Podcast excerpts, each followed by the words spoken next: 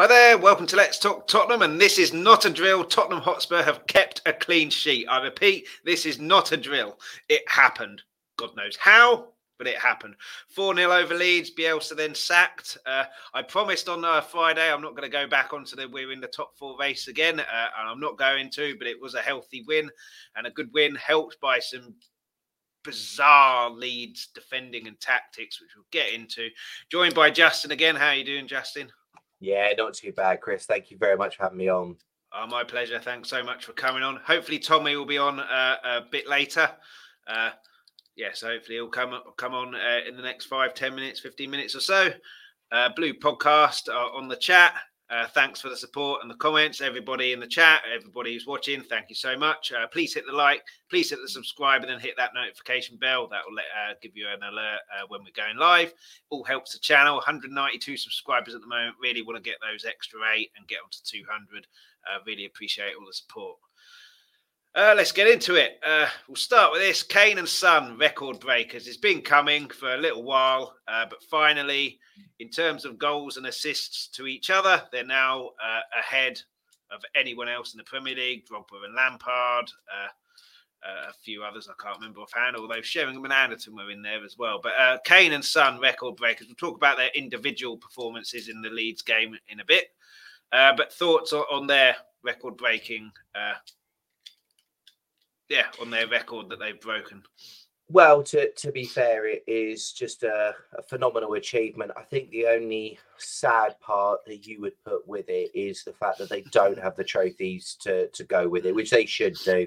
You know, they very much between them have been the, you know, two of the linchpins of what Tottenham have been and what Tottenham have been possibly able to achieve, you know, in terms of the multiple top four finishes, getting to finals, although it was a shame that we didn't have the VAR that they had at Goodison Park for our Champions League final. I can't believe that. That was shocking beyond belief. Yeah. So, but what they've done between them, you know, has I just think it's something that Tottenham. It's wonderful that Tottenham have had the opportunity to watch these two players over the years. And I know that we've seen both of them go through dry spells, but you just look at, I mean, that goal at the end, the one that broke the record, it just summed everything up. And it also summed up what we've spoken about when Kane drops deep. When, you know, is that person bombing forward, is giving him that ball that he can play out. And it was inch perfect. It really, really was. And it showed Doherty how to do it when he had the similar sort of chance. So, you know, they've been doing it for year on year for us. And as I say, you know, you now, though, see that hopefully with having a world-class manager there as well in Conte, with players that mean that we're not so reliant. I think that's the only thing I find saddening. It isn't just the fact of the lack of trophies, but when we've had partnerships like that, you know, when we had, you know, I think it was Sheringham and Armstrong, you know, going back, and you had Keane and Berbatov, you know, we've had some wonderful strikers over the years and partnerships and things like that that have been sensational. And yet we've got one trophy to show for it, and they deserve better from my aspect. So, you know, well done to both of them. You know, fantastic talent, and wonderful that they are both still in Spurs shirts. We just have to hope now that the next 10 or 20 contributions that they give will be ones that will actually lead to success on the pitch, because it shouldn't just be individual honours. I mean, I can't think of the amount of individual honours that our players have got, but yet haven't won anything in terms of from a team perspective, which seems absolutely crazy. But no, well done to them both. Two fantastic players. And hopefully now, with having Conte, with this backing that hopefully will be coming, and what we're seeing, I know we'll come on to it, but what we're seeing at Kulusevski, very impressive. His goal was superb. We'll get onto that a bit later. Stunning it was. Yeah, so I think from that aspect, You know, if we can have more people chip in, it's one of the things that has always been a difficulty is we don't. It's been rare that we've had three or four players getting at least 10 to 15 goals. I think, you know, we had it in the early part of Pochettino with Kane, Son, and Ali, and I think Chadley. I think he able to do that as well. But we haven't.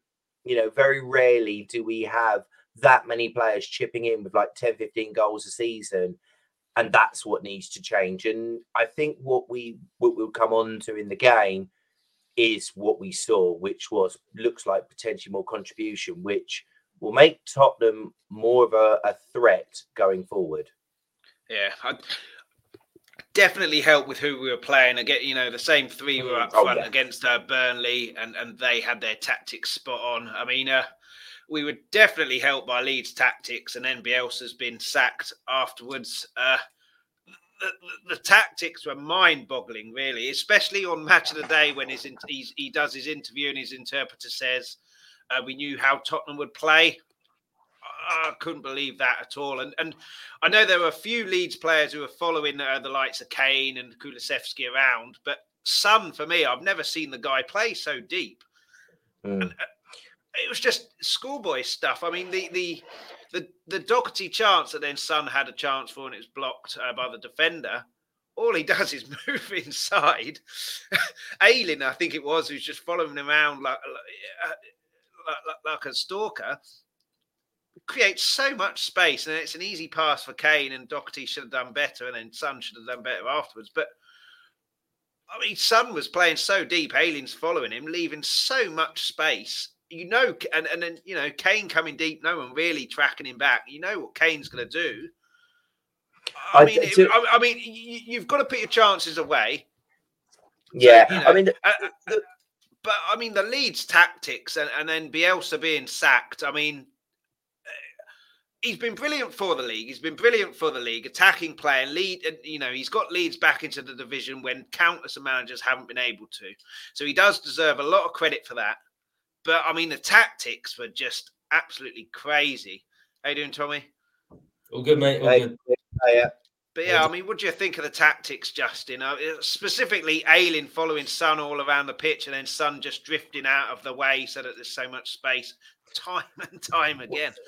I was on your show Friday and I was talking about it. And I said to you after doing all things Tottenham, I said I thought we would get a hatful of goals. Because anyone who had watched the Burnley game would have seen how to play Tottenham. You know, sitting deep, you know, breaking up the play, making it awkward, not letting them get behind, you know, making it really sort of almost like a dirty game. You know, Burnley made it very sort of dirty. They didn't really give Tottenham any sort of opportunities or anything like that. So it just came down to, you know, just a pure aggression, I think, on the pitch, which is where Burnley came out because they wanted it more. I don't think they needed more. They wanted it more than we did. And that's where I think it came to. With Leeds, I knew we would win. Because you would never, no one, and I'm telling you this now, possibly bar City, bar the top four, or maybe top six, no one else would play that way against Tottenham. They just wouldn't, okay? And the reason that Bielsa plays that way is because he believes in attacking philosophy. We've seen that Pochettino, you know, raved about him. We've seen Guardiola rave about him. We've seen the good things of it. The problem is, and it's quite interesting because you look at Guardiola and you look at Pochettino, and one of the things you would say you could potentially be critical of them is not having a plan B.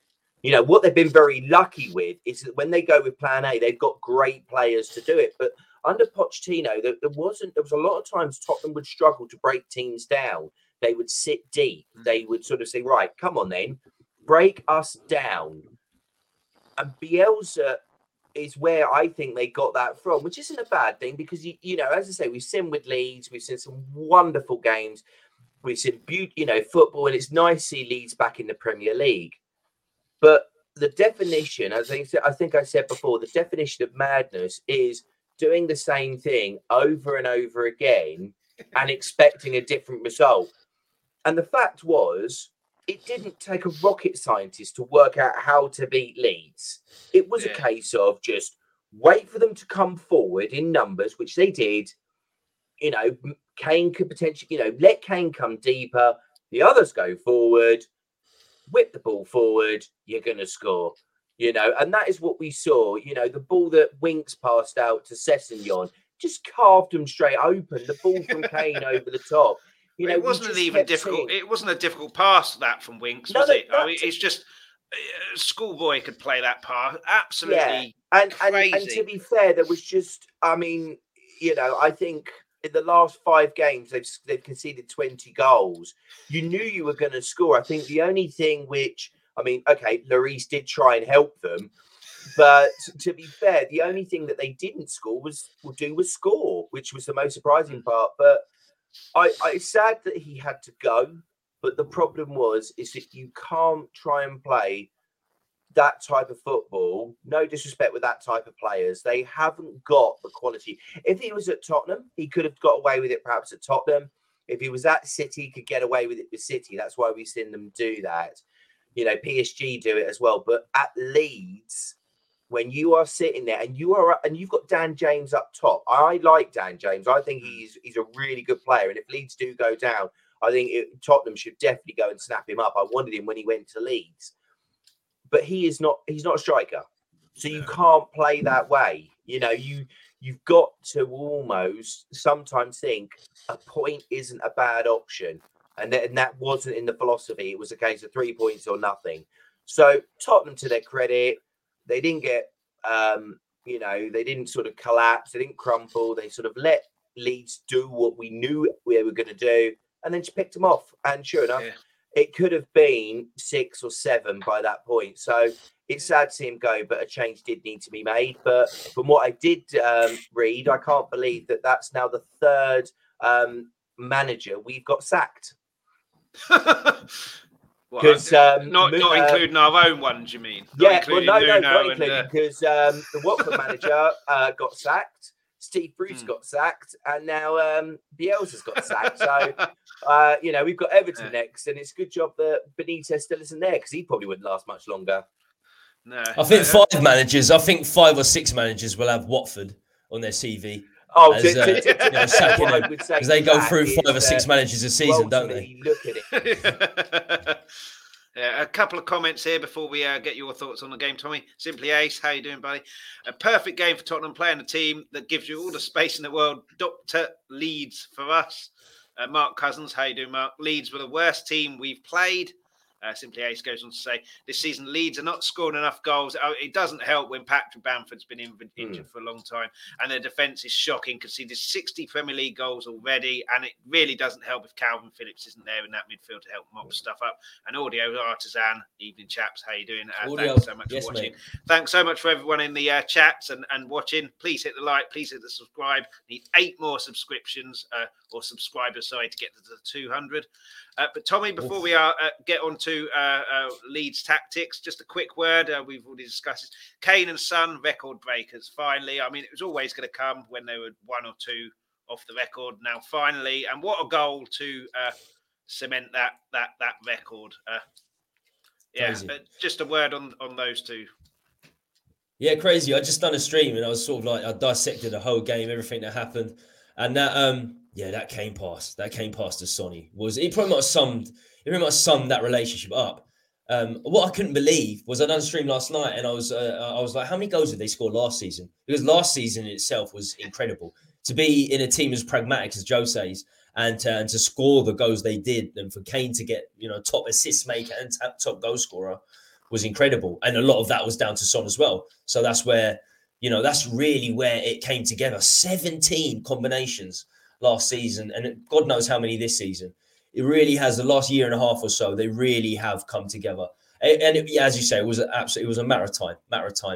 It could be a threesome now, though. Yeah, we'll talk about him later. So that goal was superb. Right. But, I mean, we were helped by some Leeds tactics and defending, which is just non-league at best. I mean, Son, the appreciation of space and intelligence of him. I mean, he created a lot of space just by buggering off out of the way, and Ayling was just following him around like a kid, you know, looking after, chasing his hero. They don't press. Leeds don't press. They man mark. The only thing they man mark. As soon as the man's got the ball, they'll go. They'll head towards the man, and they'll leave everybody else. So it's a man marking system. You need a lot of energy to do it. The team needs a lot of fitness, and Bielsa did integrate that into Leeds. A hell of a lot of fitness when they were in the Championship. The 2 years they were there. You know, they had, I mean, Ayling, you mentioned Ayling, was an average Championship player. Stuart Dallas, Championship player, turned him into Premier League stars. I mean, Leeds finished ninth last season. Very good first season. Calvin Phillips as well. In the Premier League. Phillips, yeah. I mean, Phillips was young, so he would have eventually developed, you could imagine. But Ayling was 25, 26. Dallas was 27, 28 when he turned them round. So it's incredible. But yeah, Calvin Phillips was up and coming. He was good in the Championship. They missed him yesterday, didn't they? But look, I don't want to keep using that as an excuse. You know, Leeds were missing. Okay, they're missing their striker Bamford. They're missing the midfielder Phillips, and they're missing their captain Liam Cooper. But it's their own fault. They don't sign depth. They don't go with depth. Bielsa likes keeping 12 or 13 players that he can rely on, and he doesn't really care about the 11 players that don't. And when they come in, they're awful. They're not very good, and that's what we saw with the defence yesterday. They're not on the same wavelength whatsoever. To be fair, though, if you remember, that's what Pochettino was like. He liked a very thin squad, and that sort of was okay for the first part of a season. But as we saw towards the end, we would always start tailing off, and we were never able to compete in bigger, more and more competitions. And he was his mentor, wasn't he? And Bielsa was Pochettino's mentor, so it made a lot of sense. But that's what but he never really wanted the signings, Pochettino, as well. You could argue because this is one of the things, and I am not a Levy supporter at all. But when we say Levy didn't support Pochettino, he didn't really want to be supported in a lot of ways. As we just said, he liked that small squad to work with, but it does come against you, as you say, at the end of seasons. It can work against you, especially those fitness levels, especially when you're playing in Europe as well, can come back to haunt you. But Leeds done it in a 46-game season in the Championship. It doesn't get harder than that. So they can do it week in, week out. But they lose one or two. They lose one or two players. They're in big, big trouble. As you say, Daniel James up top's not good enough in front of Bamford. No chance.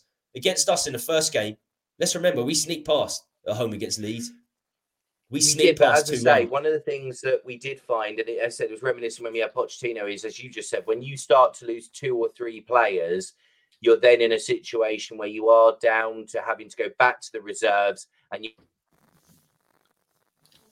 played 5 or 10 games, haven't even come off the bench. You know, if you remember with Pochettino, which was still seeing Kane. I mean, Conte joked about it, but with Kane with one leg.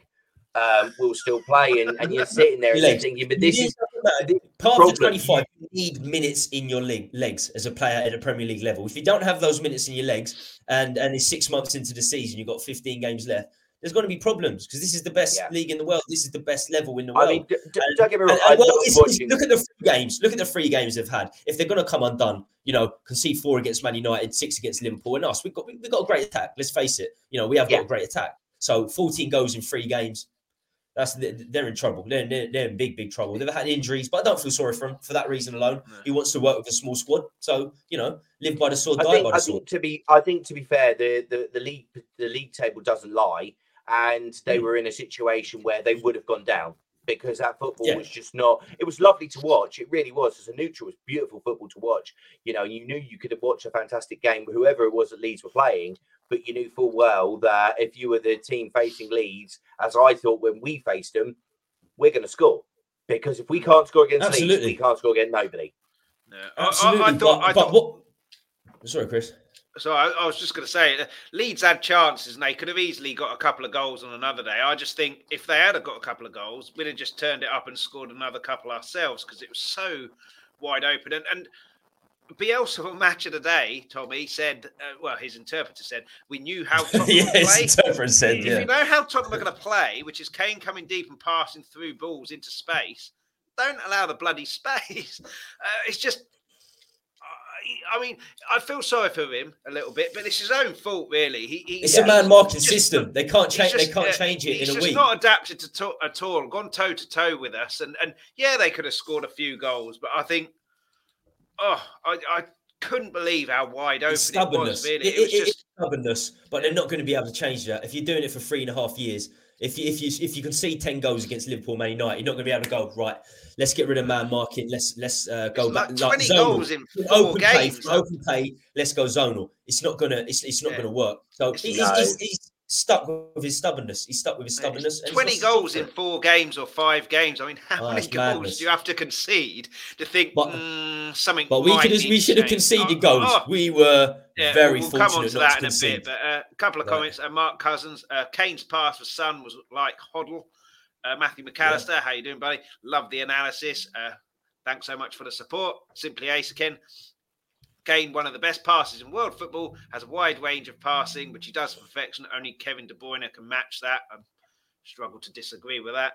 Audio Artisan, it's a bit gutted we didn't get to see Divine or White in the second half. That's true. And it was a shame that Scarlett only got about 4 minutes as well. He was making some nice runs when the game was done there. And then Simply Ace, Leeds are the definition of suicide football. But we come on, Justin. Kulu. Lovely solo goal. I didn't realise he had that strength. I'm still not sure if he put the ball underneath the guy's legs or the guys thought he's taken a touch and run over it. But the finish, I'm not sure if he's given the keeper the eyes, but the keeper and I thought certainly he was going to go far post and he swung it in near post, caught him unawares. But brilliant solo goal and just... We've got a player there. And certainly in the Man City game, looked like he'd been playing with Kane and Son for years. I mean, that front three now is set. And Mora, unfortunately, I like Mora, but he's on the bench now if those three are fit and a few others as well, Bergwijn. But yeah, cool. Obviously, quiet game against Burnley, but then not a huge amount of people had a good game in that going forward. But yeah, I mean, what a player we've got there potentially. Oh, absolutely. I mean, when you look at, and don't get me wrong, I'm a massive fan of Lucas Moura. I think the difficulty with him is that he's very much, down the middle. What can he do around the middle area, behind the striker or in the midfield? He'll do a few tricks and then he can, he's not somebody, I don't think I can ever remember seeing Lucas Moura going down the right, on the right-hand side and whipping a ball in. We haven't had anybody for quite a while who's able to do that. And the bits that I've seen so far from Kulusevski, I think, a lot of people were raving a lot about Bentancur, but I thought that wasn't so much of an issue. When Skip's back, we know it's probably going to be Skip and Højbjerg. Having Bentancur gives us now a different option, whether you have a combination of the two or you go all three. I think it will just be nice, hopefully, that the club realise that Harry Winks is not for this level, but we could make some money off of him in the summer. But to me, Kulusevski, I felt, was the more important one because we saw without him, the ball was going to Emerson Royal to get the ball in. And all we saw from everybody was just dropping back, say, go on then, you're not going to get a decent ball in, so we'll let you have it. And it just meant that we were almost being sort of, everything was either having to come down from the Son side or through the middle, which then didn't give us any other sort of options. I think with Kulusevski, what we're now seeing is, and I mean, he's got his assist against City, where he's put the ball in on a silver platter almost for Kane to get his head to. And that goal against Leeds, and again, I still find it strange that he's now scored more goals than Lo Celso has. Mind you, I don't think that was going to be too difficult to do. But two goals. Yeah, but the thing that I loved about that goal more than anything was his hunger, his desire. He's not sort of somebody who's going to be bullied. He was someone who wanted it, who knew there was an opportunity to get the ball, to get in there.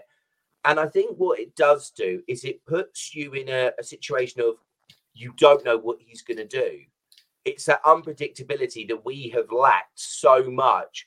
You know, we've got it down the side with Son, but with Kulusevski, we've got somebody there who, and I think that's the reason that he got Melier, you know, that was sort of down that side, was because it's like, are you going to whip the ball in? Are you going to pass it? Are you going to smash it to the other corner? Or are you going to put it in there? It opens up to so much more that he can do. And to be fair, from what I've seen of him so far, this is a player who, for me, suits the Premier League. You know, he's got the bulk for it. He's got the control. He can, you know, he's got the creativity, the variety. So I think what that does do is it means that if he can, with Son, when Kane is dropping deep, can work on the whole, right, we go forward, Kane's got far more options, you know, and I think that helps. I also think it helped, you know, and he's got a lot of criticism, but I think it did help with Doherty as well, because for me, that's the best performance I've seen Matt Doherty put in an Spurs shirt. You know, he was getting forward, he was giving Kane more options, and it was lovely to see, you know, Sessegnon getting down the left, and putting that ball pretty much on a plate for Doherty to score. The bit that is now interesting is the fact that the club are talking about giving Sessegnon a new deal. So it'll be interesting to see what their plans are for Reguilón. Yeah, just one comment. Mick S. With Kulu, Kane needs to drop deep. With Lucas, he can stay up since Lucas can progress the ball and pass in Kane. But I think with Kulu, it's far better with Kane deep because we don't have a playmaker. But Tommy, with Kulu, two things I particularly like about him. The first one is a lot of people are criticised his lack of pace. But as we've seen against City and certainly this one, his first thought when he gets the ball is to face a defender, because then he can use his trickery and quick feet to get a yard and whip a ball in or get a shot in. And that pretty much goes into simply ace here. He may not be the quickest, looks very good technically, and his finish was excellent. He looks very tricky player and plays without fear, which most players need to learn from. And the second thing, certainly on his goal, was Kane was screaming for it. And it would have been very easy, being that it's Harry Kane, for someone to pass it to Kane, for Kane to finish it. But he was, no, I'm not having any of that. I'm going to finish it. So he takes response. He looks like he takes responsibility, and he knows his strengths and his weaknesses being his quickness, but his strengths being his quick feet, and looks to play like that. And yeah, what have you made of him so far? Yeah, I mean, I watched quite a lot of Serie A. He didn't score a great deal of goals for Parma or Juventus, quite frankly. But he didn't get a great many opportunities at Juventus either. The thing with the transfer is that Juventus are struggling. And you look at it and you think, why would they loan this player out? Why would they sell Bentancur? There's a reason for it. But as Justin said, they might just, you know, he might be just very well suited to the Premier League. And some players are. And he wasn't cheap. He was £31 million. Juventus spent £31 million on this guy when he was 19. So there's pedigree there. They invested in pedigree. We've seen it early on, but we've got to be very, very careful. We've got to be very, very careful about two games. It's as simple as that. Because I saw it with Bergwijn when he first came in. He scored 3 or 4 in his first 6 games. Everyone was like, wow, 25 million. This guy's 50 million. So we got to be careful. He was outstanding against Man City, but we were allowed to drop very deep against Man City. Leeds, you can do anything. You can drop deep, you can stay high, you can do what you want, and you're still going to look good. So, but Kulusevski, it's his ball control as well. He's very, very good on the ball. Very good. Smart on the ball as well, without having to come off the byline inside. That's key. That's key to be good on the ball when you're not always going to be able to beat your man. You get stronger opposition. And I'm seeing that. Decision-making's good. And obviously coming off the flank. I've done a visual on that, on the opening goal, right? And I'll tell you what, it's crazy. We talk about the man marking. It was never more prevalent than Kulusevski. 4 Leeds players going towards him. On the corner flag. It was on the corner flag. Yeah. They left 3 players unmarked, Doherty, Kane, and another. So he got through. He played a 1-2 to Doherty. This is how high Doherty was, by the way. He was right up there. He was like an attacking right winger. He played the 1-2 with Kulusevski. Yeah. Came in, all of those, smashed it bottom right. Smashed it bottom right. But we got to remember, that's not going to happen against most teams. 4 players on him, and he was able to get through him. But it was good play. And as someone said, Kane was on the outside of the box. When he shot, Kane was on the outside of the box, unmarked as well. That's just how Leeds do things. So he could have had that option, but he's confident boy. Even in the two sub appearances, he looked happy with. He looked confident in himself. There were little bits against Brighton where he looked like he wasn't confident off the ball, but off the ball, he looks at home. He looks very much at home. He doesn't look rushed. He looks content. And I like that. What we see off the ball and outside of the games is important sometimes. Good against Man City, very relaxed, very good on the ball against Man City. Excellent yesterday. And second half, he done it again. He came inside, smashed it bottom right against Meslier. Meslier made a fantastic save. He thunderbolted that into the bottom right as well. So it's a weird place to go for a winger, to hit it into the bottom right near post, because you'd expect most keepers to save it. But he's done it twice. Most keepers expect you to go far post, and he's caught him unawares a little bit there, possibly giving him the eyes with going far post and then whipped it. And He done it again in the second half, and Meslier had to pull off a really good save because that was in the bottom right corner. So we see it's good signs from Kulusevski. Early days. We'll give judgment in a month's time, 6 weeks after he's played quite a few games. I think that's the best time to really, really judge a player. But, signs early on are fantastic. Yeah. What do you think of his kind of combinations with Kane and Son? So, certainly against Man City, that was far more prevalent. The combinations were more with the Leeds defenders because they were the closest ones to him against Leeds. We potentially got a good threesome there up top. Certainly that will... I mean, it's not at this moment in time, it's not going to be combating Mane, Salah, Firmino and things like that. But it's looking very promising at the moment. But I do get your point. They need to be not reserved, but, Yeah, I mean, he started two games. Maybe a little bit. The reality is he started two games. So, yeah, we have to be very, very careful. Because you don't want to torture yourself. As Spurs fan. And he's still young. We've got to give him time. Because if he doesn't score in the next three games, it doesn't mean he's a terrible signing. Because he doesn't score in the next three games, So you've got to give the guy time to settle. And what we've seen so far is very, very good. Even without scoring his goals, he's looked good on the ball. Good ball control and a good brain. Yeah. Simply Ace has said he's younger than Brian Hill by 2 months. That's two good young players we've got. Hill is still with us.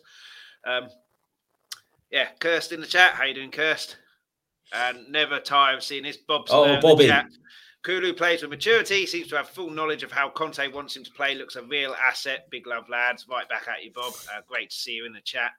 But yeah, was he 21? Seems to know exactly what's required. He looks older than 21, doesn't he? He looks 30 at least to me. Yeah. Like he's a strong lad as well. And yeah, Ricky Villa. How you doing? I'm good, Ricky. How are you? Your name's not Ricky, actually. Jens. How are you doing, Jens? I'm good. Thank you. We've got the big people. Thanks big people here now. Kirst, Bob Spur, Jens. Yes. Welcome. Yeah, absolutely. Thanks so much for watching and getting involved in the chat.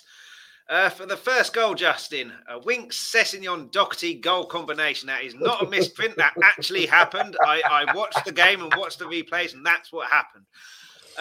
What I loved is it. It was all so simple. These are three players that have been criticised recently, and rightly so. And you could be forgiven to try and do something too difficult to go, look what I can do, and then that gets remembered. But Winks' pass, it was the only pass on, played it into Sessegnon's path. Sessegnon could have quite easily tried to, take the defender on and get into the box, but saw Doherty, just a simple pass inside and then a finish. Three passes, Leeds done 1-0. We can talk about Winks. Is he going to kick on from here? But we've been saying that for about 3 seasons. Doherty is the one who could kick on from here because he's against Emerson, which he's another one that kind of a bit like Marmite. You either love him or hate him. And Sessegnon, I don't know where Reguilón is. Does anyone actually love Emerson? Well, I want to see the people that love Emerson. Like, I'm sure there will be some. Maybe. And Sessegnon is obviously against Reguilón. I'm not sure where Reguilón is. He did have COVID, but there's talk that Real Madrid want him back. And like you said, Justin, Sessegnon may be getting a new deal. So certainly he could kick on. But, I mean, what did you make of that goal? I mean, it's probably going to be repeating what we've already said. Leeds were so open. But in terms of those three in their performance, and particularly the last two, Sessegnon and Doherty, although you said... Doherty best performance. He should have scored later on, but the run he made was there. You know, they say as strikers, don't they? He's not a striker, but they say as strikers, the time to worry when you're not scoring is when you're not getting the chance. That means you're not making the run. So he's not losing any confidence on that aspect. But what did you make of those three, in particular the two fullbacks? Yeah, I mean, we have to, I think, take Winks's performance with a pinch of salt here, because what you've got to be looking at is, I sort of watched it, back on Match of the Day, and they sort of analysed how much space he had to make the pass, which I think what we've got to remember is that you're not going to get that space with most other teams. They're going to at least either press you quicker, or they're going to, try and sort of restrict you having much time on the ball. I think the fact of it was that he had so much time to make the pass. I'm surprised you didn't just stop the ball, go and have a cup of tea, come back on and then pass the ball out to Sessegnon, because it was scary how much time he had. So it was, you've got to make the pass. You can't criticize. You can't just say, because it was Leeds. You have to give red credit where credit's due. I think with Winks, though, that we're not going to see him kick on. I think what we have seen is his level is the Premier League.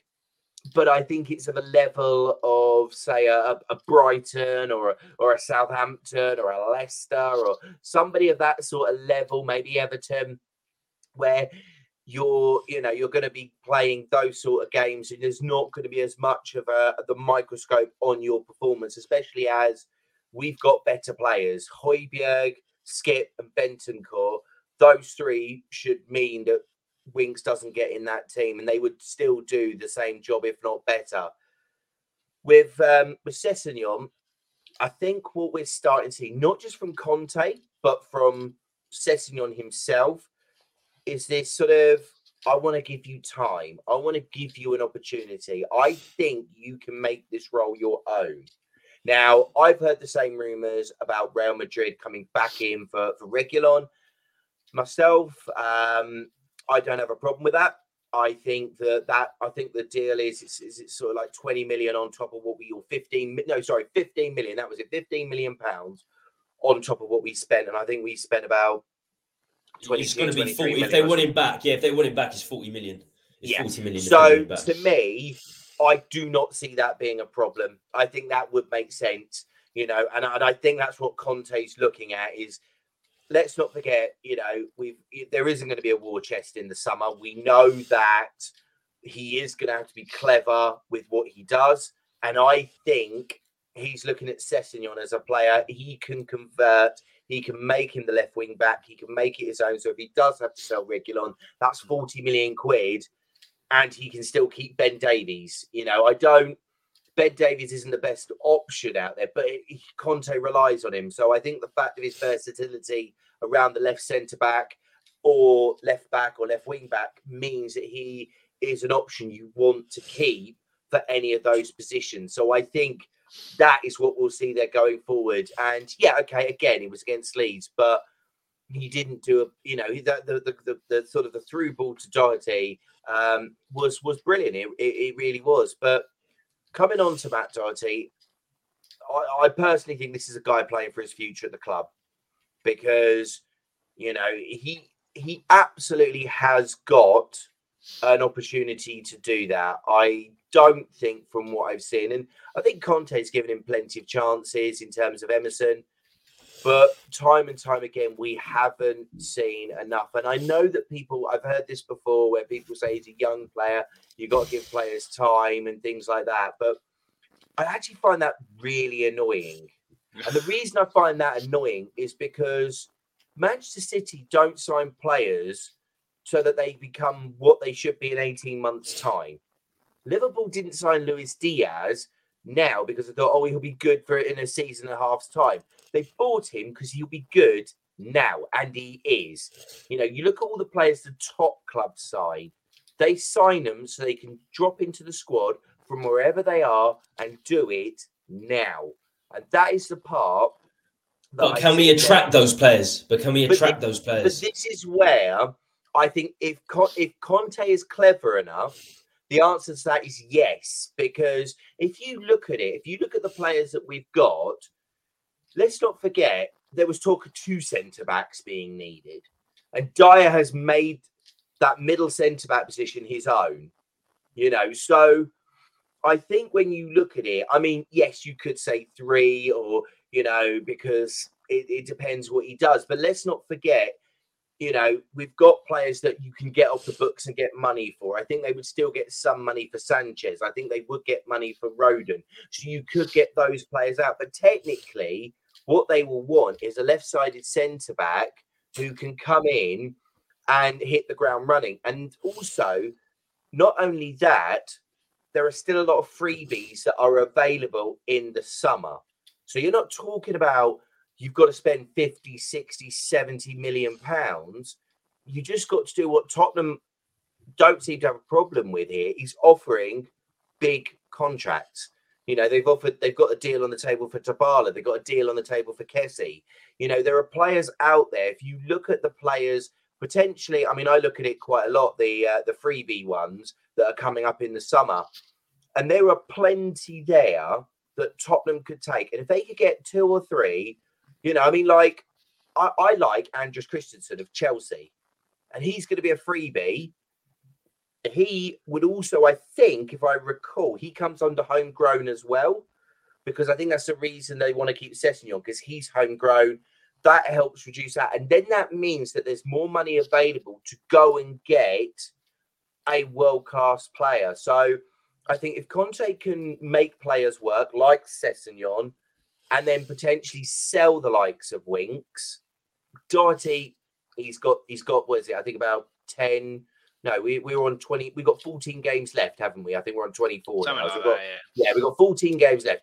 He has now got a golden opportunity to determine if he's got a future at the football club, because he did it okay today, but he wasn't that great against...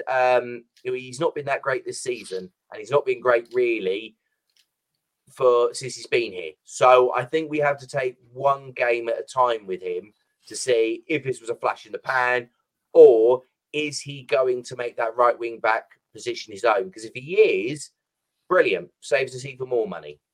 Yeah, a couple of comments. Bob Spur saying, sorry, excuse me, Sess and Doherty have had one good game versus a side who gave them space galore. It's all about showing the same intent versus Everton and Man United. And then Aaron and Mark have gone a bit over the top and got a bit carried away. We call him Dohertino now. Mark's gone with Doha Kane. Aaron saying he's the Irish Cafu. Can we get taxis for these ones? No chance. Yeah. I'm sorry. I think they're more tongue in cheek. I think they're tongue in cheek. Simply Ace. Remember Kirikes before he came, the Romanian Maldini. Simply Ace said Doherty scored one goal, assisted two, compared to Emerson, who assisted one goal. Doherty has rarely played, says it all about Emerson this season. Doherty is a pretty good wing back at best. I think he is. I mean, you don't get to where he was with Wolves without being a good wing back, and we played him as a full back. Ricky Veers said better than Royal at the moment. Talk about Doherty. Aaron's laughing either at Ricky's comment or me telling him to get a taxi. But yeah, in terms of those two, Tommy, I mean, I know you're let's just say not a fan of Emerson. We'll just say that. We'll be polite. Emerson and Dier. Emerson and Dier are my most hated players. Hated a little bit strong, but. Yeah. In Sessegnon, I'd love to see him get a run in the team. My only issue is his injury worries. And, you know, say, Justin said, 14 games left. I can't see Sessegnon playing all of them or the majority of them, because I think he'll probably get injured again, but which is a real shame because he looked really good yesterday, albeit, like Bob said, against a team who don't believe in closing down. And Doherty played a really good game, but I know it's only Leeds, but do you think that was an important performance by both of them? Sessegnon getting an assist, Doherty getting a goal and chances as well against a poor team, just to get confidence up, saying, see, I can do it if people give me space now, and then hopefully now I can kick on. Because it looks like Reguilón's out for a little while and Emerson's completely out of favour. So it looks to me like those two are the preferred fullback position. So do you think it would have done their confidence a big shot in the arm for those, certainly that first goal in particular and the rest of the way they played in that game? Well, there's a couple of things. With Sessegnon, it's one game, and the problem with Sessegnon is his injuries. He's injured all the time, so I don't think you can invest too much in him when you've got the constant injuries. Him and Doherty were fantastic yesterday, and the thing you mentioned, the confidence thing, that's with the team as well. Even though it's just Leeds, 4-0 away from home, it's against a weak team, but you know we can go on a bounce from here, we can drive on and hopefully win the next few games. Same with Cess, same with Doherty. You know, perform really well on the day, not against the greatest team, but it could be the start. It could be the kickstart to Sessegnon's career because he hasn't had that. Same with Doherty at wingback. Doherty needs to be playing. Doherty needs to hold down that place for the next month. He needs to be playing week in, week out so we can rate him. We've rated Emerson for 6 months. We haven't had Doherty at right wingback yet. Yeah. You know, that was the position we signed him in. Wolves finished 7th, 2 seasons on the bounce with him in there, which is ridiculous, quite frankly, getting promoted from the Championship. 2 seventh-place finishes. And whenever they played against us, he was outstanding, Doherty. They were our bogey team then, weren't they? He was absolutely outstanding. So he deserves a run at right wing back, not because he's shown anything great, but because the competition's so poor with Emerson and whoever else is there. So he needs a run for sure. Back to Sessegnon. The thing with Reggie is I don't think Real Madrid are going to spend anywhere near £40 million on Reggie because they've got Furlan Mendy left back.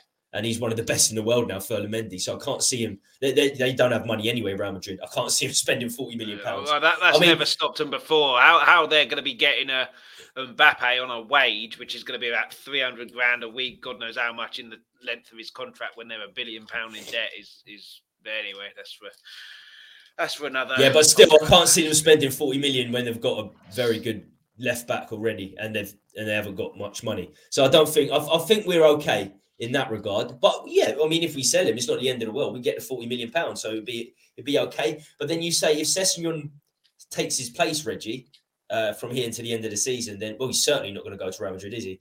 If they've seen that Sessegnon's taking his place, so but Sessegnon early days, I think he's a left winger. We signed him as a left winger. He showed in the last third, in the first 15 minutes, he put 3 great balls in, 3 fantastic balls in. One of them resulted in the goal from Doherty, but he put 2 other great balls in just in the first 15, 20 minutes. In the final third, he's fantastic. We signed him as a left winger. He was outstanding. That's why we spent £30 million on him as a left winger, and we still haven't played him there. Same with Doherty. We haven't played him at right wing back, the position we signed him for. We haven't seen Sessegnon on the left wing. You can see him against Leeds because they leave so much space.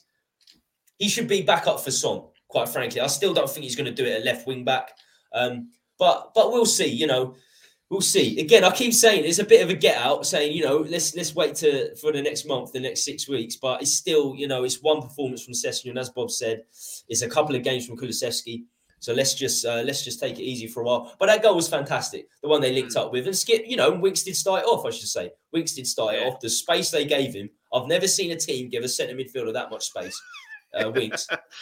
But to be fair, he evaded a few challenges and got the ball through. But as Justin said, he had so much time to do it. But no, it was a good link up, and I was very, very impressed with Sessegnon on the first 15 minutes. He was fantastic. Well, I've got one of my best mates. He's a Fulham fan. He said when we signed him, he's not a left back. He's a winger. But I thought as soon as Conte arrived, if he can stay fit and get in the team, he's our Victor Moses, Sessegnon. So it remains to be seen. But like we've said, injuries are what's hampering him, or have been hampering him. Hopefully that's behind him. A couple of comments. Aaron says in reply to Ricky Vietia, HFC, always so embarrassed watching him play for us. I've got to gloat the moment up. I'm not sure who he's talking about there. He's probably talking about Doherty, I would have thought. Yeah, or possibly. Winks. Could be either one of those. Yeah, and Ricky said, I know the feeling with Nielsen and Ericsson at first, always nice when it comes good. Simply Ace, a couple of comments. You can only beat what's in front of you. Think Sessegnon, Doherty should be given a run, as Reggie and Emerson have struggled this season. Also goes on to say that Reggie has been a huge disappointment. I think he's been all right. Do you know what? I disagree. I think out of the wing backs, he's certainly impressed the most this season. Last season he was good, wasn't he? I've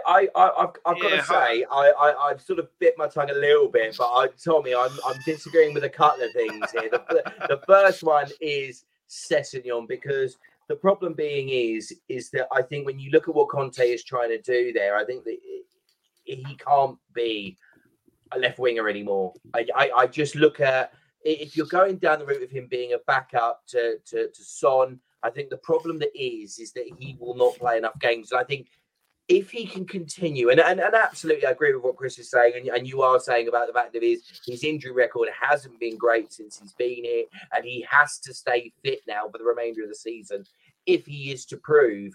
But I think what we are seeing is, you know, a real sort of a potential. I mean, he's 21 years old, you know, and a bit like what you were saying, Chris, about the whole Victor Moses thing, this is something that he could potentially build onto. He could grow into that role, and he's got the time to do it. But the second thing, and I was going to say it, but I thought I'd let you have a moment. How on earth you can still be critical of Eric Dier is unbelievable. This is a guy who has shown how bad we are in defence when he's not there. And since he's been back, we have looked more sustainable at the back. I'm sorry. I think I'm sorry. I him and Romero are. You will find. And I was looking. If it was me, I think Rob Magnoni. I mean, you probably know more about him from Serie A in AC. He's Milan, good left centre back. Yeah, he's good left-footed centre back. I think my gut instinct would be that Tottenham will go all out for him as well, because if you had him, Romero, and Dier, it would be a great signing. That itself gives a lot more stability at the back, you know. So I think that would be there. But yeah, I will say I'm sorry, but you know, I don't believe the Virgil van Dijk thing that goes around, but there is you know. Well, every summer he's a top three to get out by Spurs fans, Eric Dier. And in the first 6 months, he's great. I can guarantee you this. I can guarantee you this. And people in the chat, you know, you can prove us wrong. If you had to pick three players that Tottenham were to sell that you could get rid of, you can get rid of any three, not the ones on loan, but any of the three that are there now, who would you get rid of? I will be stunned if any of them put Dier, because straight away, you got Doherty, you got Winks, you got Royal. Bang, there's three. I'm telling you now, Dier will not be in the top three. It's my take on Dier isn't. Yeah, I mean, out of those in the top three, my problem with him. He's been there for 7 years. He gets in the team because he's been there for 7 years. So a new manager can come in and say, "Well, look, of course he's going to be a big personality in the dressing room. Of course he's going to get first team straight away because he's been in the dressing room for 7 years where most players haven't." So new managers will come in and say, right, Pochettino, his last 6 months, couldn't get in the team. The Champions League run, he was nowhere to be seen, didn't get in the final. Jose Mourinho, last season, he was playing centre-back. We started making loads of errors. 4 or 5 games before Mason was in charge. Even Rodon got in front of Dier. 4 or 5 games. And then this season, so since he's been back, so we look at Dier since he's been back. So I think it was the two Carabao Cup games against Chelsea. People were like, we need him back. We need him back. Well, it was Chelsea. We lost 3-0 with Dier against Chelsea. We lost 3-0 Man United and Liverpool. But okay, he's back in with Conte, so it's a different situation. He comes back, Premier League game, we lose 2-0. Shocking. Him and Sanchez, shocking. He gets injured again. We beat Leicester 3-2. We beat Brighton 3-1 without Dier. We lose to Wolves and Southampton without Dier, right? We get Dier back in for Man City, we win. Burnley, we lose. Leeds, we win. We should have conceded 3 or 4 on Saturday. Easily, we should have conceded 3 or 4. You should have conceded 2. Yeah. What I would say though is that having somebody like Dier in there creates a better shape. You've got to bear in mind that we, you know, Tottenham as a way that they are set up, I've not got the money to go, and I think that's the key part about all of it. When with my sort of feelings on Eric Dier, if you were to turn around and go out and say, right, we need to go and replace this guy and we're going to go and spend big money, I think the problem is if Tottenham go and do that, because let's not forget, they've got to make Romero's deal permanent. I'm pretty sure that's what they're going to do. So that's 50 million quid straight away that is coming out of this window. So then you're looking at, well, if we then went and bought someone of that sort of similar ilk, that's another 50 million quid. You're then restricting yourself on what you can do elsewhere. And I think that's the whole point of where, Tottenham are going to have to be clever. And as I said, with Rob McNolly, Dier and Romero, if that is your three, and for me personally, I do not understand why he doesn't, but Joe Rodon should be playing more, but him is like the one that you would have and then get rid of Sanchez. That in itself, I think in an ideal world, maybe not have Dier, but in terms of what Tottenham have available to them and how Daniel Levy is going to operate, I think we have to accept that Dier. One of the things I will say is Dier makes Romero look better. That is the one thing I've seen. When Romero has played with Sanchez or Davies without Dier, he looks like a rabbit. That's because he plays it. That's because he plays in the middle and he's not suited for a middle. Yeah, and that's the thing. Yeah, and that's the thing with where if you got the guy from AC Milan and Romero in there, one of the things that Tottenham have always struggled with is putting square pegs in round holes. Whereas if you had those three, they all know their positions, they all know their jobs. All three of them, I think, would work very, very well. Yeah. A couple of comments. Simply Ace regarding Reguilón. He's saying he's been a disappointment because he has world-class talent and can do more. You could argue Kane was that at the start of the season. And then the comments for you, Justin. Is Dier in the top three? No. For Emerson, Winks and Sanchez for Simply Ace. Dier's number four. Shabina M, how you doing?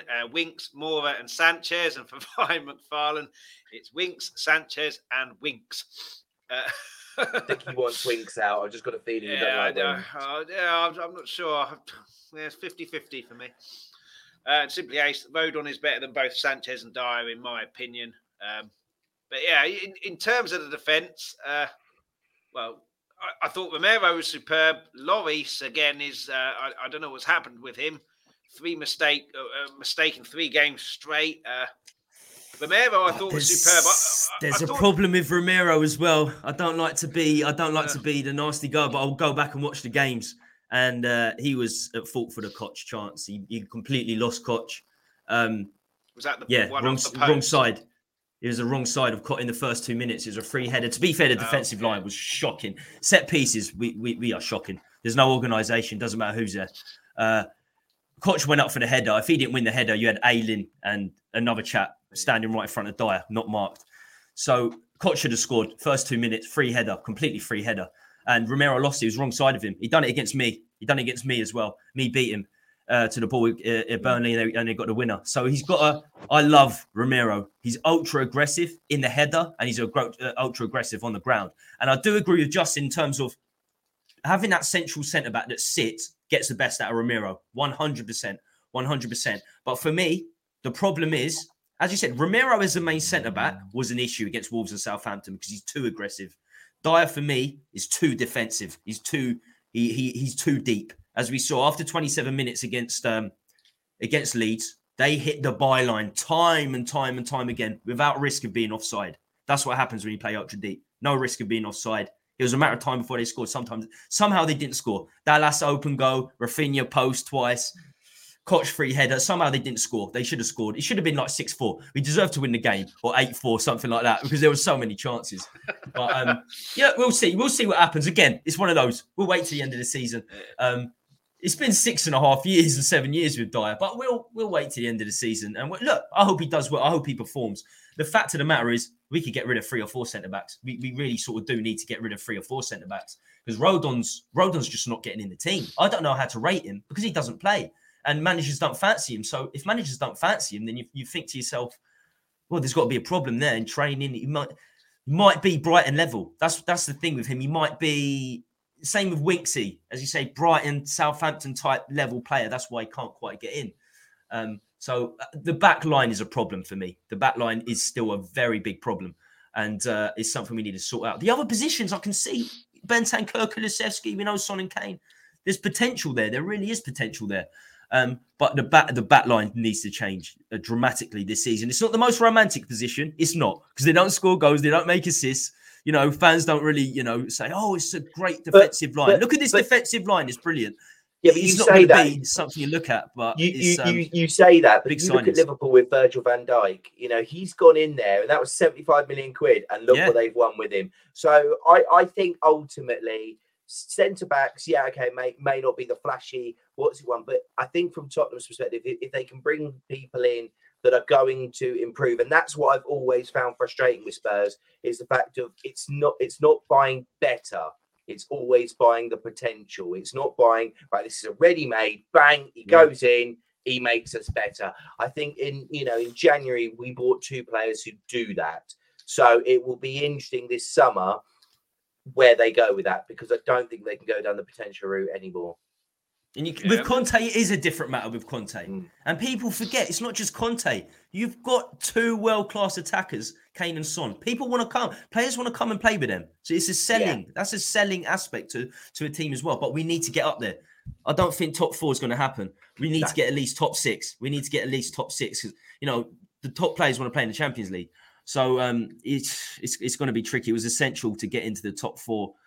But we've got Conte, we've got Kane and Son, and that is certainly a selling point. And we need to change the brief from 20-year-olds who could be good in a year or 2 years' time, because that's just not working, is it? No. What did you make as well of Lloris? I mean, he's made mistakes now in 3 games straight. I mean, I don't want to get into a situation that people should be having a go at players, but if that was Galini doing that, he'd be absolutely crucified. Yeah, and it's fair enough that Lloris has got credit in the bank or whatever because of how he has played. But I mean, he did all the hard work on Saturday by coming out and sweeping up. Just stick your foot through it. He's tried to pass it to whoever it was in front of him, and then I think it's Koch has read it and. Brilliant challenge by Ben Davies, although Koch, having an allergic reaction to shooting on goal. And then that one was Dallas. That one was Dallas, but Dallas. Still, he's got to put that away. You've got to open goal. You hit that first time. Apologies to Mr. Koch there having a go at you for not shooting, and it wasn't you. But Lloris could have easily got sent off, because then after that, he's tried to use his hands to get the ball, and he could have easily got the ball sent off for that or clipped the player. People never mention that. Well, I thought that when he come out and he had his hands to the side, nobody mentioned that on the commentary team. I was like, did I just see that wrong? Or I don't know what was going on there. But yeah, he did. But what do you make, Tommy, of all of these mistakes creeping in? There were two or three in the Wolves game, one in the City game for the first goal, and then this one that luckily didn't go in. But I mean, why do you think the mistakes have crept back in, and how many more do you think he's allowed before people start going, well, do we need to get rid of him and get a new keeper in? New contract. It's hard to say. It's awful to say, but since he signed the new contract, he literally has gone downhill.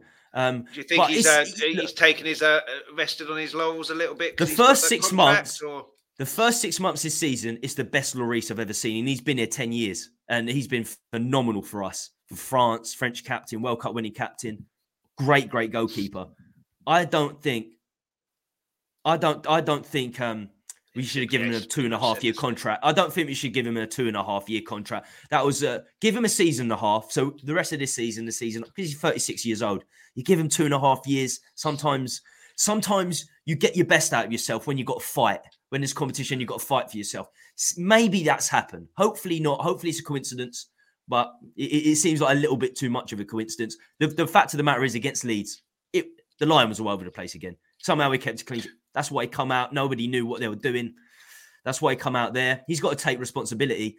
The Wolves game, you can't put that on the defence. That was just, I don't know what he was trying there. That slap, punch, I don't know. But we lost the game, basically. Well, it was the first shot as well. He's palmed that straight out. Very similar to Mendy in the final yesterday. But then he's made an unbelievable second save. But, it was Jamie Redknapp in the commentary or punditry going, it's a good first save. It was a bollocks first save. He's put it straight back into the bloody middle again. Exactly what Lloris did against Wolves. He hasn't got away with it. Mendy has, because he's got up and Mane's missed a bit of a sitter. But...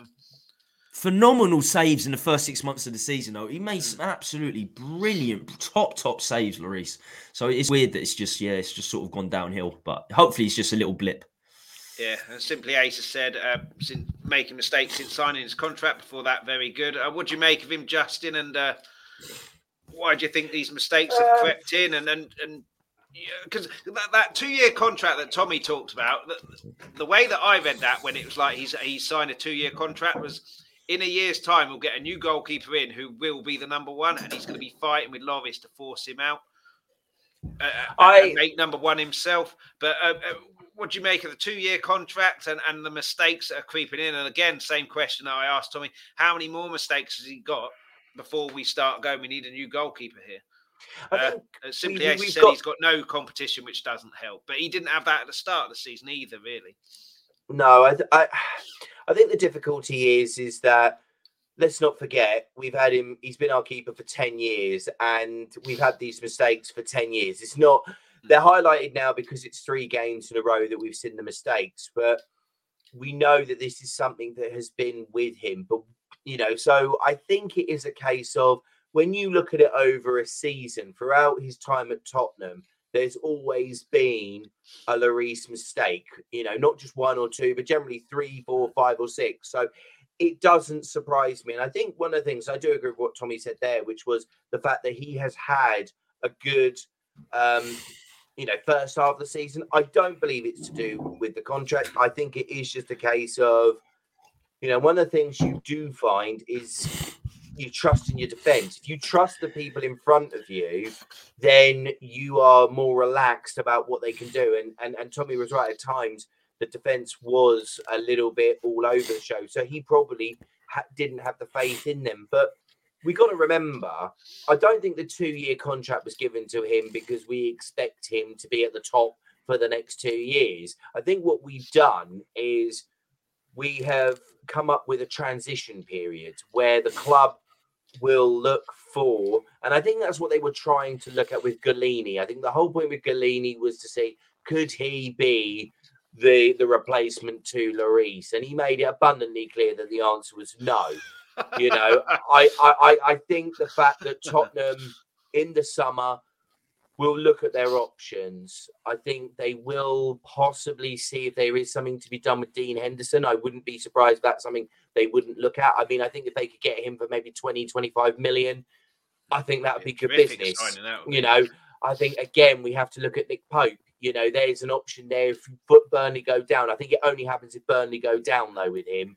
Homegrown as well. We need to get the homegrown players in. So a nice English keeper would be fantastic. You've got also Sam Johnson at West Brom, you know. So there are options there for homegrown younger goalkeepers that can come in, make the place their own, and then eventually, you know, Lloris will then ride off into the sunset. Because I think at that point he'll be 38. So the deal wasn't so much done because the club, I hopefully weren't, you know, stupid enough to think we're just going to milk him for literally every point until his final game in 2 years and then maybe try and sign him up for another couple of years because he's had a blinding couple of weeks. I'm hoping that the view is that, you know, again, kind of going back to what I was saying with the likes of Dier, with the likes of Sessegnon, players that you know that you can sort of usually rely on, save yourself some money that you can put somewhere else. So, but I think if there was a deal for Henderson to be done, I would love Henderson. I would love either Sam Johnston or I would love Nick Pope. I think someone like that, as Tommy rightly said, you know, allows for the homegrown situation to be covered and would then mean that that transition away from Lloris into one of them, I think would work. And you know, if we did get European football, then it would mean that that would, in effect, then become your international goalkeeper and cup competition goalkeeper. A bit like we saw with Liverpool with Kelleher, I think it is. Yeah. You know, so we do see that that does work for the bigger clubs. So it's something that Tottenham need to get better at doing. Yeah. And simply Ace has said, to your point there, Justin, when Lloris has Emerson, Sanchez, Dier and Davies in front of him, that can make you capitals very nervous. And Aaron said his conversation with Vicky in the chat is all about their homegrown players. So he was talking about Doherty. Gavin Bazunu, can't stop plugging this lad. Only about 20, contract up soon with City, Irish international. I love him, man. What position? Do you see him for the under 21s, in Aaron? Do you see him for the under 21s when you watch Ireland play? Is that what it is? He's not first team for Ireland. No. He is first team. I think Gavin Bazunu. He's Ireland's first team. Yeah, he's the goal. He's goalkeeper, Irish number one. I think now. So yeah, fair dues. He, that is actually a good shout. Someone like him, if his contract is up, in the summer. Point earlier as well, Justin. He's playing devil's advocate here. Playing devil advocates here. Troy Parrott's their first team striker. First choice goalie. He's one of their first choice strikers as well at the moment. Ireland. How the mighty have fallen, because Ireland once upon a time were absolutely magnificent. Roy Keane. Oh my God, they had some unbelievable talent back there. Yeah, Staunton left back, yes. Paul even Noel Quinn. Well. Noel Quinn with Keane. I'm trying to think centre. Richard Dunn was all right at centre back as well. He was actually a solid centre back, Richard Dunn. All teams go through their cycles, don't they? And I do agree with what Aaron is saying. Bazunu would actually be a good shout, and if they can get him at a cheap price, that then would actually then go alongside Lloris for the 2 years and say, right, now make this decision your own. Yeah. Sorry, Aaron, mate. I'm sure it'll come round full swing. Like Liverpool. Yeah. They had a horrible 15 years or so. It'll come round. You probably got to wait a decade, but... When does ours come round then? If you've got to wait a decade, because we've been waiting. With all due respect, we've been waiting more than a decade, to be fair. Well, that 15-16 thing, that was happening was the first time that ever happened in my lifetime. But yeah, we don't want to replicate that and still not win anything, do we? Got to start winning things. Got to start winning things. It starts tomorrow. Barrow in the quarterfinal. You've segued lovely there, Tommy. Doing my job perfect, for me. Man. I knew that was coming. Middlesbrough lineup and prediction. So obviously we've got an FA Cup game tomorrow. Gone are the days that FA Cup games are now at the weekend because of all the fixture congestion. But so we played Saturday lunchtime. We play tomorrow evening, and then we play on Monday. So I mean, Tommy, this is a perfect chance. You could literally play the same team for 3 games straight. Couldn't you? Almost. Or was it Saturday, Sunday, Monday? 3.75 days off after the Leeds game, which, to be fair, was a fairly easy game. We didn't have to do too much, certainly in that second half. And then we got Tuesday to Monday, 6 days off before the Everton game. So what do you make of the lineup? Do you think it'll be exactly the same team because of those gaps? It's not like you played on a Sunday or Saturday evening and then you play on the Tuesday again. What do you think the lineup will be? Do you think we'll make any tweaks or changes, or do you think it'll be as close to the Leeds first 11 as he can? I'm trying to think about this. I think we're certain the formation's going to be the same because we know we're going to play 3 at the back, and we know we only have 2 centre midfielders fit, so we're only going to play 2 centre midfielders. So it has to be a 3-4-3. So it'll certainly be Winks and Højbjerg. You'd imagine maybe. If it was a third round or something like that, maybe you could play Harvey White. But this is to get into the quarterfinals, so we still got to go pretty strong. So I think Højbjerg Winks in the centre. It's a potential banana skin as well. Middlesbrough will be bang up for this. I mean, they beat Man United. They'll be bang up at Old Trafford as well. They'll be bang up for this, and we've really. This is a Chris Wilder team. Doing well in the Championship. They're no mugs. They really are no mugs. So you've got to go strong. Yeah. Centre backs, I'll probably keep it the same just to keep the form going. As you said, I don't think it was great defensively on the weekend, but we kept a clean sheet, and hopefully, the players can get confident from that. So I would play Reggie definitely. The back line, I would definitely put Reggie in for this game because Sessegnon gets injured a lot as well. So 2 games in 3 days, I don't think would be good for him. And Reggie's been our best wing-back this season. He hasn't been great, but he's still been our best wing-back. Doesn't say a great deal, when you got Emerson, Doherty and Sess, who hasn't played, quite frankly. But for me, he has been pretty good. So he comes back in for me, coming back from injury. Doherty starts because I can't stand Emerson. And then you've got Son and Kane have to start. Fan. Every time I've been on a stream with you, you're full of praise for the guy. It hurts to say Dier starts. Trust me, it hurts to say Dier starts. But I think, we've got to start him because he's the only centre-back that will cover. He's the only one that will sit back. So I'd keep the back 3. Up top, Kane and Son have to play. They have to play. I'll put Lucas in for Kulusevski, just for Borough. If it was a Premier League game, I'll go back to Kulusevski. Just for Borough, I'd put him in. Because Kulusevski, 4 games in 9 days as well. He's still only 21. I don't want to lose him. I don't want to lose him to injury. But it's a good point you make. We haven't got Everton for another 6 days after this. So it's a tricky one. It's a tricky one. But young boys like Sess and Kulusevski, getting too many games, you could get injured, and there's a problem there. So Reggie and Lucas in. That's where I'd go, I think. They're the two changes I'd make. I'd be playing as close to that Leeds 11 that we can, just for confidence sake. Certainly, Sessegnon and Reggie's a tricky one. But I'd probably lean with... Sessegnon's used to playing like teams like Middlesbrough because of when he was at Fulham. Wolves with Doherty. I know it was a long, long time ago. But just for their confidence, you know, just to show that if you do perform, you've got a chance of staying in the team. So I'd try and pick as close to the first 11 as I can. And Kulusevski, you can play anybody. If worried about injuries, you don't play Kane or Son. And Kulusevski, introduction to English football, you know, a good old-fashioned cup tie, you know, a lower league team who will be up for it, potential banana skin, showing what it's all about. But Justin, for you, the lineup? Same. To be honest, I wouldn't make any changes. I would stick exactly as it is. I think what we've got to be looking at here is how important this game is and how important what Conte is trying to achieve. And when we look at, you know, particularly the likes, and I get what Tommy is saying about Sessegnon, but the thing for me is that this is a test for him. You know, we can't sit there anymore and say, right, we'll wrap him in cotton wool and we won't put him in because he might get injured. No, he has to play. If this is the left wing back that Conte wants, then he has to play. I personally think, you know, no changes need to be made. You know, we go for that. Go for this. If this is what he believes is the starting 11, we got till Monday till the next game against Everton.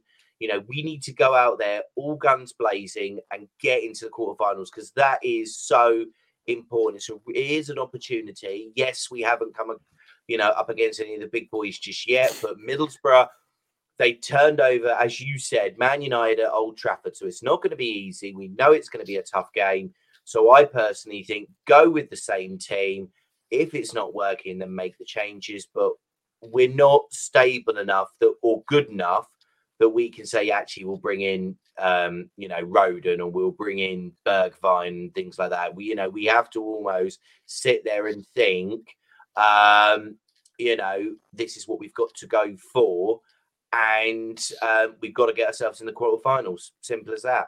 Yeah, simply. I agree. Simply, Ace said same formation. Bergwijn for Kulu, Reggie for Sessegnon. I mean, there is an element of keeping everybody happy, but yeah, for me, just confidence sake, I'll be keeping the same. For me, Reggie's a much better. Forget injuries. For me, Reggie's a much better left wing back than Sessegnon. Anyway, if I'm being perfectly honest, that's, you know, that's how I see it. But yeah, you know, we'll see. Hopefully, Sessegnon can do something. Yeah, we got a question from Jay Ashraf. I'll read it out, but we'll definitely come back to this after Middlesbrough. Just looking ahead, do we keep the same lineup as Leeds game for the Everton game too? Can we break Everton down? We'll definitely come back to that. I'll bring that back up in a bit. But for the Middlesbrough game, Tommy, I mean, I would be... there's more chance of me winning every single lottery for the rest of the year, I think, than Middlesbrough being as open as Leeds were. I think we're in for a real... it will be Burnley-esque, I think, and their fans will be bang up for it. It's a chance to get into a quarter. Well, that's a problem. If it's Burnley-esque, then that's a problem. Yeah. So I say every preview I do on here, I say every bloody time. First 50-50, knock someone up in the air and show them they're in for a game, because they're no make no mistake, they're going to show us that they're up for a game, and that will get their crowd up. And then our job in that first 10 minutes is shutting that crowd up, because their crowd will be bang up for it. That will translate to the players. So you shut them up by going into them, showing them in for a game and having a few chances yourselves. Or if you can't do that, just cutting out their chances. But how do you see the game going? Do you think it will be a really scrappy one? Or I'd be absolutely amazed, like I say, if it's going to be as open as Leeds and Kane and Son have the freedom of the Riverside to go and do their stuff. But how do you see the game going? myself. Mate, you're coming to me first. Yeah. Right. So, so I think the first 20, 30 minutes in games are so important for Spurs right now. I mean, it's a cliche to say, oh, the first goal is key. But I think the first 20, 30 minutes in general, if we don't score in the first 20, 30 minutes, our mentality is quite weak. And it's like the world is on our shoulders. You can see it in the players' faces. And if it's against Middlesbrough away, you know, not an easy place to go with a Chris Wilder team. You talk about 50-50s. They're going to put their foot in. Wilder is that sort of manager. You don't get in the team. And if you're not putting your foot in one challenge, he'll take you off. It doesn't care who will take you off. So that will be a tough game away from home. I'll be honest with you. I'm not confident. I'm not confident because we come off it's only 3 days since the last game. And it was Leeds. And we lost to Burnley this time last week. It's going to be a tricky game. If we think we're going to win 3 or 4-0, it's not happening. We'll win by one goal at the best. Marlon was on my stream last night. The comments 4-1 in a minute. Marlon was on my stream last night, and everyone said win, and Marlon just said exactly what I wanted to say as the host, but I wasn't going to say it. It was like it's going to go 1-1. It's going to be 1-1 in extra time. We'll nick it. That's what I think is going to happen. 1-1 extra time. We'll nick it. But if that does happen, it's not the end of the world. It's not going to be 2-3-0. No, it don't matter as long as you get there. As well as the fact that it's 6 days until the next game. If this was a Wednesday and then our next game's on the Saturday, you don't want extra time. It doesn't really matter in this one. Just get the job done. And they beat Man United at Old Trafford. So, yeah, it's not going to be an easy game at all. And it wouldn't surprise me if it's like Marlon said, extra time, score draw. Or the 1-0. It's going to be so different. It's going to be like the opposite of the Leeds game in terms of how the opposition's set up, and that's a problem, isn't it? Yeah, I don't think there'll be more than 2 goals in the actual game. But Justin, how do you see the game going? Pretty much similar to what we said. I think it'll be scrappy. But what I do think, and hopefully we're starting to see more and more of now, is when Kane is dropping deep, Son and Kulusevski go forward. We haven't got that playmaker to do it. Kane is that playmaker. So if he drops deep, they need to go forward, because what that then does is it creates uncertainty in the Middlesbrough back line. It creates uncertainty about what is going to happen. Does Kane go forward? Do we pass the ball on to him? Is he dropping deep because people are going to go forward? I think the problem that we had in the Burnley game is he was dropping deep and everyone else was dropping deep. So there was nobody up there to pass it to. So apart from Emerson. Yeah, we'll move on from that. But from my aspect, if we're going to make it work, then we need to see more of the variety. That's the key for me, the variety of not just being Kane up top, or not just being Kane dropping deep. It's either if Kane's dropping deep, other people are going on ahead of him, or vice versa. That is when Tottenham works best. If we do that, we'll win. Cut 2-0. I don't think it'll be a problem. But if we all drop deep and we don't go as a unit in terms of what we need to do, it could get scrappy and absolutely could go to extra time. Yeah, it was simply Ace has predicted. Middlesbrough, keep it tight, sit back and give us the ball. He's also predicted if we lose, Conte will go potty. But yeah, predictions, Tommy, in terms of scoreline. I'm not going to do a prediction. I'm a coward. I don't do that on here, and it's my show, so I don't need to. As I said, 1-1. It's going to be 1-1. Extra time. We'll nick it 2-1. Hopefully, Kane scores, because it will keep his run going. And against Everton and all the games after that. So we have played 24 games now, I think. 24 or 25. We need to Kane to keep bouncing. We know he's going to play every game. So, get a go against Borough, go through, get a couple against Everton, relegate Everton. The Dele Alli hitching derby, as we were going to call it for Everton. Relegate them. So, first of all, Borough, we should get through. But I'd say I'm scared. I'm honestly scared. Jens said 2-1 Spurs. And one thing on Kane in the Leeds one, which I meant to say, but I didn't. His goal, very reminiscent against Leeds. This is very reminiscent of Ronaldo's goal against us in El Sacchio 1. Where a lot of strikers would take their eyes off the ball because they think the defender's going to get it, but it's just eyes on the ball. This ball is going to come to me and then I'm going to finish it. Absolutely superb. And that's Kane back to his best. If he can carry on doing that, brilliant pass from Højbjerg as well, although he did have the space of Ellen Road to be able to do that. Simply ace, 3-1 to Tottenham. We've scored a second and third goal in extra time, so that's 1-1 and then 3-1 in extra time. Justin? 2-0. I sit there and I think... In normal time? In normal time. I think that Tottenham, if they can get that play that I said working, 2-0. Excellent. Well, hopefully we can win. I'm going to the pub. I need alcohol for this one. I think. Same as City, you. And that didn't work out too badly for me. Just before we go, I promised Jay Ashraf this. Looking ahead, do we keep the same lineup as Leeds for the Leeds game that we had for the Everton game too? Can we break Everton down? I think we can, because Lampard attacks and Everton need the points. Burnley have games in hand, although Everton do as well. But Burnley, Burnley's season ain't going to be defined, and they're not going to go down defined on whether they win or lose to Tottenham. So they could afford to step back. And Everton see themselves as a big club as well. So I don't think their fans would like us to sit back. Lampard isn't that kind of manager. He's got players to attack. But Justin, in terms of that question, same lineup, and can we break them down? Yeah, I do. And because I saw them against City and they weren't too bad. But as you said, they didn't sit back. They didn't play dirty football. They tried to, take the game to them. And I think they've got mistakes in their back line in terms of Michael Keane. His decline has been spectacular. So, yeah, I think if we do the same as we did against Leeds, against City, we should win it no problem at all. Yeah, and Tommy, for you, same lineup as Leeds, and can we break them down? It's got Dele Alli goal written all over it. I don't think we'll keep a clean sheet, but same lineup for you, and can we break them down? Well, it depends if you go with the same lineup against Borough and lose to Borough, because if you go with the same lineup to Borough and lose to Borough, then it's all going to change again. So yeah, it's tricky. It's tricky, but I would like to keep the Premier League team together. That's what we beat Leeds. You might have one or two changes against Borough. Then you keep the Premier League team together, but we just don't know after Borough things will change dramatically if we lose that game.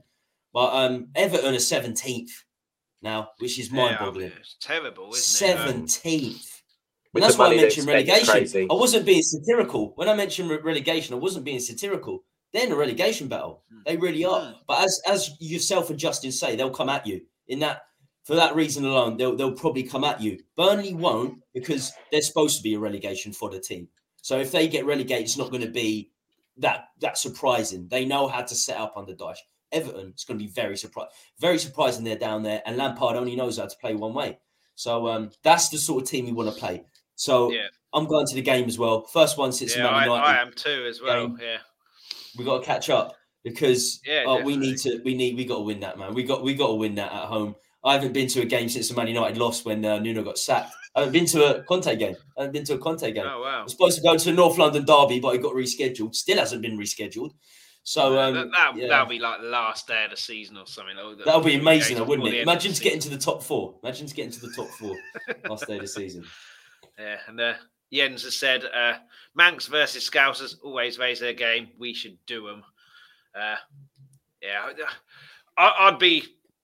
The next two games, I'd be upset anyway, but I'd be particularly upset if we lost the next two games, because they're winnable games. Certainly after the Leeds game, regardless of how Leeds played, regardless of how terrible Leeds were, it's got to give you confidence. Seeing those passes and playing those passes. The pass from Kane to Son at the end. It would not surprise me if Son said, "I just ran and didn't look, and then the ball suddenly hit my foot." The telepathy they've kind of got, but. Yeah, but with Doherty certainly and Sessegnon, I think that will do their confidence no end of good. Simply ace for the Middlesbrough game, 2-0 Everton, Kulu and Kane. So I hope you're right there. But we pretty much reached the end. A lot that we've talked about. It's very odd, isn't it, that most of it is a positive talk. This season specifically, a lot of the talk has been negative. But Justin, thanks so much for coming on. No, it's been a pleasure. Thank you so much for having me on.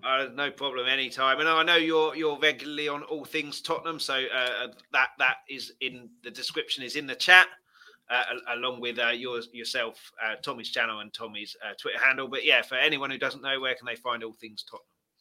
Yeah, so basically it's on all major platforms. So a bit like here, as I said, we're on YouTube, we're on, you can listen to you can listen to it on a podcast.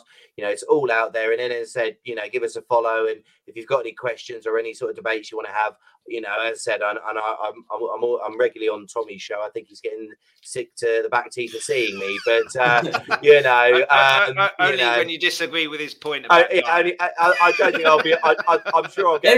Everyone disagrees with me on Dier, so I always have to fight my corner. I always have to fight. No, my that's corner when it comes to but yeah, no.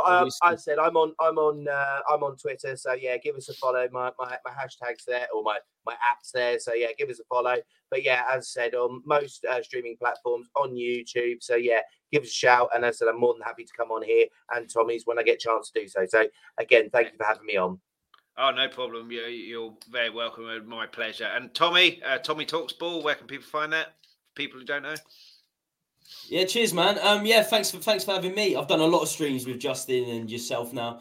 You've been on my streams and stuff like that. So yeah, cheers for having me. And as my handles suggest there, Tommy Talks Ball. Follow me on Twitter if you haven't already, and my channel's there. You can just hit the link and subscribe. Earlier on today, well, literally about half an hour before I came on this stream, that's why I was a little bit late. I done a stream looking at the Leeds game in detail.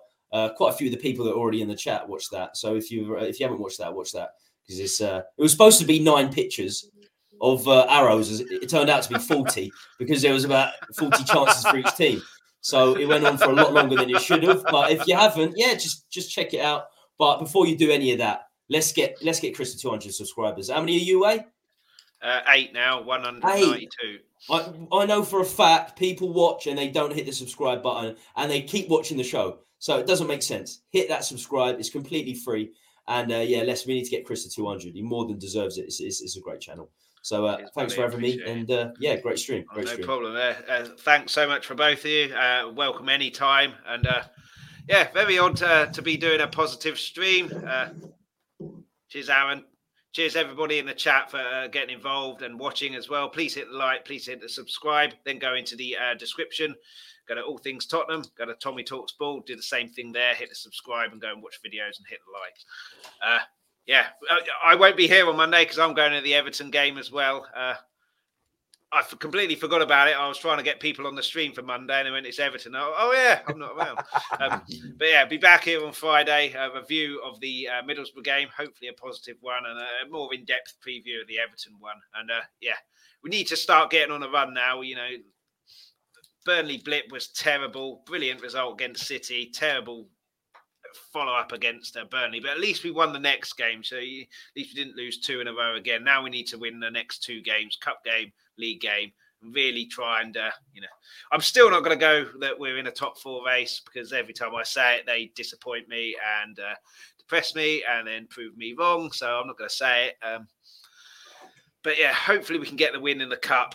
We don't want a banana skin and a giant killing and then all of that to go against us. So hopefully we can win that comfortably as well. No extra time. Get a bit more confidence. A few more goals for the right people. Clean sheet as well. And then roll on for Everton. So until then, until Friday, come on you Spurs. Come on you Spurs. Come on you Spurs. Thank you so much for watching. For everybody who participated in the live chat and added comments, before you go, please make sure you hit that like and subscribe button. Anybody who couldn't watch the live video, you can still catch us on YouTube. Add any comments, suggestions or questions to the comments section on the video. Anybody who's listened to the audio-only podcast, thank you so much for listening. Anybody who wants the audio-only podcast, you get this wherever you get your podcast from. Alternatively, if you go to Twitter, @LTalkTottenham, you'll find all the information there. We'll be back soon. We're live Mondays, 8 p.m., Fridays, 12:30 UK time. Until then, come on, you Spurs!